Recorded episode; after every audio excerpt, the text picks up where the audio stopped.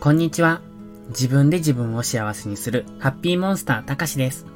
会社員の経験から学んだ物事に対する考え方や自分が大嫌いだった過去から今の前向きな自分へ変わろうと試行錯誤してきた経験を少しずつ配信しています。今日はすごくいい天気でした。久しぶりの快晴だなって。うん、春晴れ？なんかもう暖かくて、もう春だなってちょっとでも春服出してなかったので冬服で出かけたんですが、もう季節はすっかり春だなって思いながら出かけてきました。本当はお城を見に行こうかなって思ってたんです。そこは桜の名所でもあるんですが、また桜には半月ぐらい早いので、でも天気がいいし、天守閣に登ろうかなって思って行ってきたんですが、んと、ちょっと別の用事がありまして、そこに寄ってる間に意外と時間が経ってしまって、今からお城に向かうと遅くなりそうだったので、今日はやめて諦めて帰ってきました。また、桜が咲く頃にもう一度行きたいなっては思ってますので、また次リベンジかなっていう感じですね。今日は、知らないことを知らないと言える勇気というタイトルでお話をします。これ、僕はね、意外とできるんですが、できない人も結構多いんじゃないかなって思って、今回こんなタイトルを取り上げてみました。知らないことに、うん、ぶつかった時っていうか、うんと、知らないことに出会った時でしょうか。それを素直に知らないから教えてくださいって言えますかっていうことなんですね。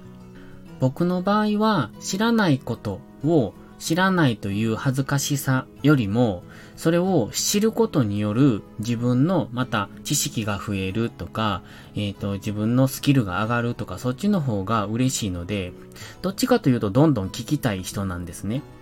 でも、人によってはプライドが邪魔したりだとか、見栄を張ってしまったりだとかで、知らないことを知らないと言えない人も多いんじゃないでしょうか。大人になると結構そういうこと増えてきますよね。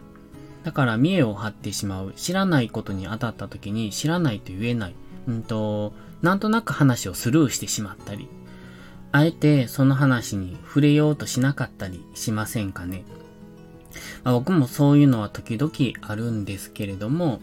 知らないことをあえて知らないと言う必要もまあないので、じゃあ適当にスルーしとこうとか流しとこうとかいうそんな感じな時もあると思うんですね。でもそれって結局は、うんと、知るチャンスを逃してしまうからもったいないことだなとも思います。でそういう人たちってそもそも知ろうとしないじゃないですか。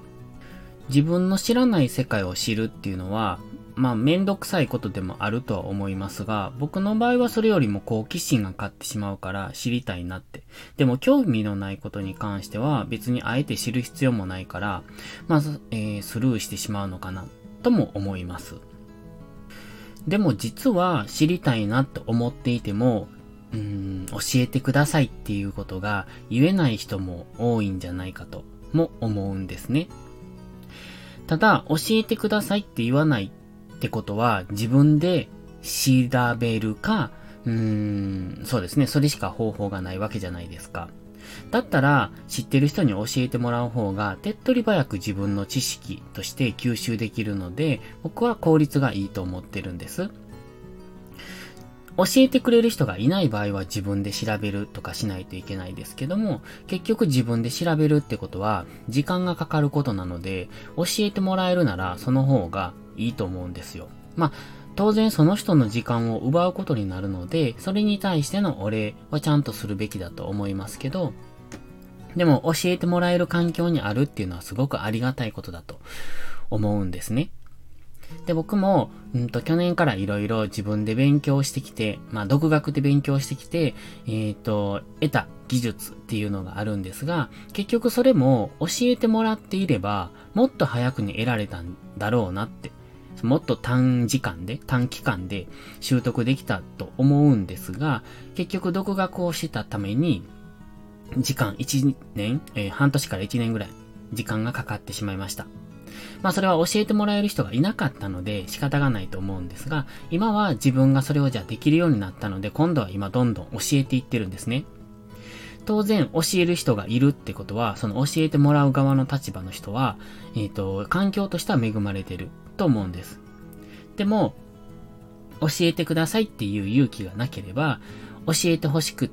ても、それを教えてもらえるチャンスに出会えないので、そこはすごくもったいないと思うから、その勇気は一歩振り絞って出してほしいなって僕は思ってるんです。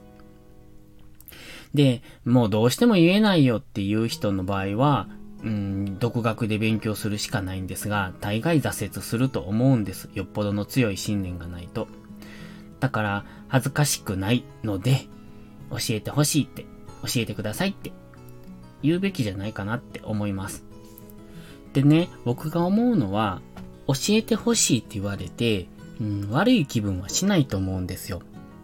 僕は人に教えるのが結構好きなので、教えてほしいって、できたら言ってほしい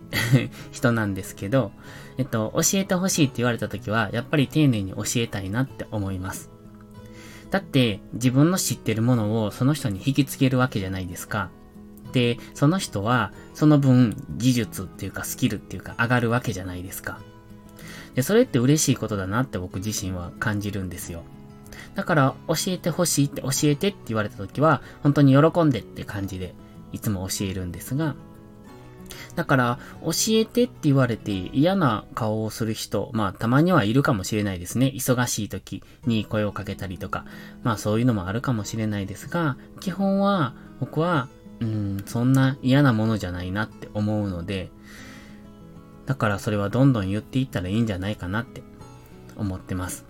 だって、知らないことを知らないまま放っておくのよりも、知らないことを教えてって言って。まあ当然その礼儀は必要だと思いますよ。教えてもらう場合。先ほども言いましたが、その方の時間を奪ってる行為ではあるので。でも、うーんと、僕は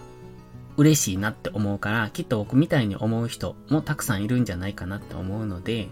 どんどん教えてもらえる姿勢っていうのをつけていったらいいんじゃないかなって思います。それは当然、うん、あなた自身の得になることだと思いますし、えっ、ー、と、なんていうのかな、可愛がられ上手っていうのはすごく得なことだと思いますので、これからもどんどんその知識じゃない、その技術をつけて、うんと、それを使っていけばいいんじゃないかなって思います。で、今それを身につけられたら、それはこの先、きっとあなたにとって、えっ、ー、と、素敵な技術っていうのかな。うん。になっていくと思いますので、今それを身につけるべきだと僕は思います。では今回のタイトル、知らないことを知らないと言える勇気。はい、これつけていきましょう。そしてどんどん使っていきましょう。そしてあなた自身、どんどん高めていきましょう。一年後の自分を豊かにするために今できることからやっていきましょう。それではまた次回の配信でお会いしましょう。たかしでした。バイバイ。